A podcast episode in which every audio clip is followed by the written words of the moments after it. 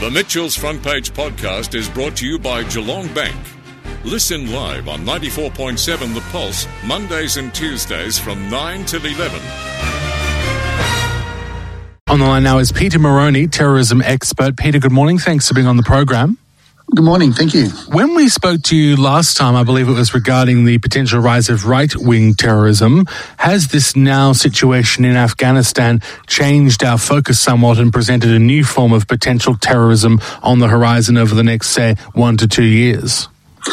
Yeah, look, I, am not sure about a change of focus, but certainly in the terms of it, it's raised its head again, and it's just going to be an alternative uh, focus that we'll have to look at.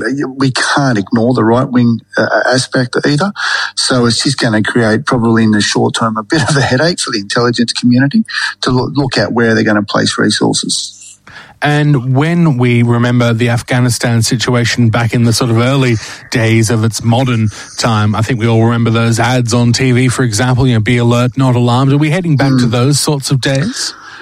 Yeah, look, I think it's inevitable that we will. It's, it's, it is hard to imagine, I think, at the current climate with COVID and everything being locked down, and it is the way it is. But look, I, I believe uh, strongly that as we move back to whatever we call life as normal, uh, those sorts of messaging will certainly return um, because the world should hopefully start return almost to normal. How does a counter-terrorism authority weigh up the resource allocations? As you say, there's a number of competing threats on the horizon. Yeah, really good point and, and quite a difficult one uh, to do. It's going to be looked at on multiple layers. You'll first of all look at the international uh, interests that are occurring overseas and what international threats are, are, pointing back at Australians on Australian soil. You'll then come back to a national level and then that'll get stepped down to its state or territory levels and perhaps even to local levels. So there's multiple layers and it's constantly changing as you could probably appreciate intelligence is coming in at us from all over the world and then obviously also domestically. So it's a constant review of that assessment and assessment of that intelligence to keep shifting focus as we need be. And I'm assuming the concern is that people here may become radicalized by some of the messaging coming from overseas. If you were to try and stop terrorism right at the very source of it or uh, engage in prevention rather than responding to a, a critical security situation, are there any policies that can be implemented or any actions that can be taken here? Yeah, look, I think we, before uh, world as we know it at the moment with COVID, is we did see a rise in, in local radicalisation uh, through, through simple mediums such as Facebook and Instagram that were coming out of uh, Iraq and Syria at the time. So that um, that methodology will still operate, and we seem to be doing reasonably well in that fight of that detection. So the current policies and procedures we had in place were working for the time. But you make an absolutely very good point in that it's now some 12 to two years post that technology's changed, platforms have changed, security around those platforms have changed. So we're clearly got to shift with that uh, and seek cooperation from those large social media platforms that house all that material. What's the message for the regular, everyday citizens like us? What role do we play in all of this, or do we just sit back and leave it to the authorities? No, definitely not. And the role hasn't changed for us. It's it's if we looked at say more traditional crime, where we used to have programs and still do to a degree of you know things like Crime Stoppers. Our role is still very important. Law enforcement and intelligence don't have the numbers that we need to be able to do what we want to do and community has always been such a large part of uh, seeing things and reporting things and feeding that information in. So that will come back to the forefront.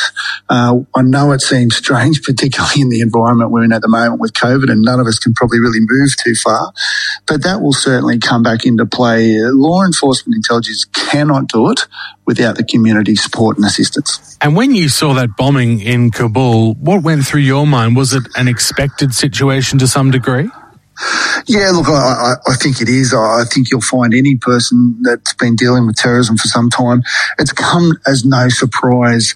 The pace in which uh, the security environment changed in Afghanistan just uh, caused a vacuum in the sense that US had moved out to a large degree we saw the Afghan army drop and run and law enforcement in that country, leaving a, a, pit of avoidance in terms of for anyone to come in and fill it.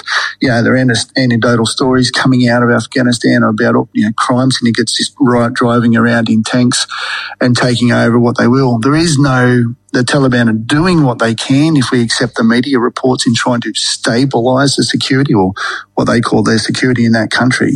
Uh, but it's just that the speed in which that changed so quickly just forced a, a massive vacuum.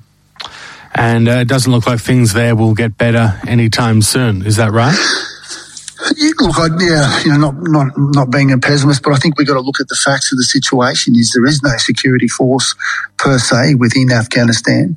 We have the Taliban ultimately vying for control and wanting to become a recognised political party. It's going to remain, in very simple terms, a mess uh, for some six to twelve months until we can get some stability over there, or they can sort it out themselves. But certainly, you haven't seen the last of it at all.